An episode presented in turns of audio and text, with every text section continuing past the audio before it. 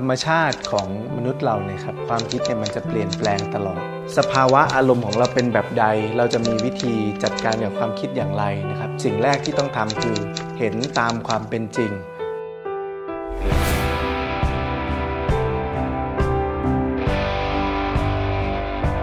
ธรรมชาติของมนุษย์เราเนี่ยครับความคิดเนี่ยมันจะเปลี่ยนแปลงตลอด มันจะไม่มีแย่ไปเลย หรือว่าดีใจไปเลย ในความแย่เนี่ยมันจะก็จะขึ้นขึ้นลงลงสมมุติว่าเรามีความทุกข์เนี่ยเราก็ไม่ได้ทุกข์ทั้งวัน มันจะมีดีใจสลับเข้ามารู้สึกเฉยๆสลับเข้ามานะครับเพราะธรรมชาติความคิดมันเปลี่ยนแปลงอยู่ตลอดอยู่แล้ว ทีนี้พุทธเจ้าท่านเลยให้มีวิธีอยู่กับความคิดเนี่ยว่าสภาวะอารมณ์ของเราเป็นแบบใด เราจะมีวิธีจัดการกับความคิดอย่างไรนะครับ เช่น ถ้าช่วงเวลาไหนเรามีกำลังใจที่ดีจิตใจเราเป็นปกติ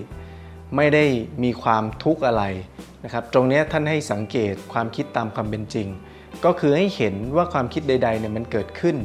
แล้วมันตั้งอยู่แล้วมันดับไป เช่นรู้สึกพอใจนะครับความพอใจเกิดขึ้น สักพักหนึ่งมันเปลี่ยนแปลง สักพักมันดับไป เกิดความรู้สึกว่าเบื่อ ความเบื่อเกิดขึ้น สักพักหนึ่งมันก็ดับไป เกิดความรู้สึกว่าร้อนนะครับหงุดหงิดเล็ก ๆ น้อยๆสักพักหนึ่งมันก็ดับไป หรือว่าดีใจเล็ก ๆ น้อยๆสักพักก็ดับไป ตรงนี้นะครับให้ทำในช่วงเวลาที่ เรารู้สึกว่าจิตใจเป็นปกติ ให้สังเกตตามความเป็นจริง เวลาที่จิตใจเป็นปกติ ทีนี้ถ้ามันมีความฟุ้งซ่านเล็กน้อย คือหมายความว่ามันผลัดจากการเป็นปกติเนี่ยมีสิ่งที่มาแทรกในความคิดเล็ก ๆ น้อยๆทำให้จิตขุ่นมัวไปบ้างนะครับพุทธเจ้าท่านให้อยู่กับความสงบ คือพูดง่ายๆว่าให้กลับมารู้ลมหายใจนะครับ กลับมาเคลียร์อารมณ์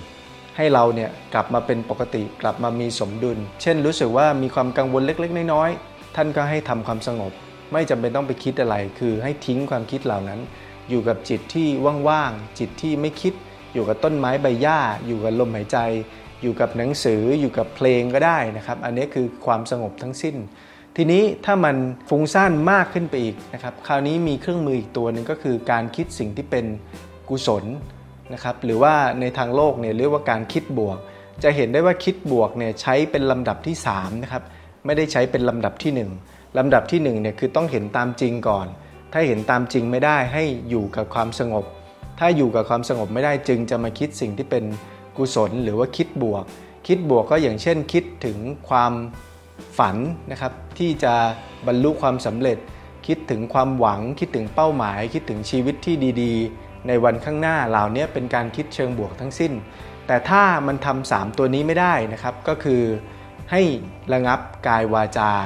หมายความว่าความคิดเนี่ยนะครับมันโลดโผนจนเราเนี่ยไม่สามารถที่จะควบคุมได้แล้ว ตรงนี้ต้องเริ่มที่จะระงับการกระทำและคำพูด เพราะถ้า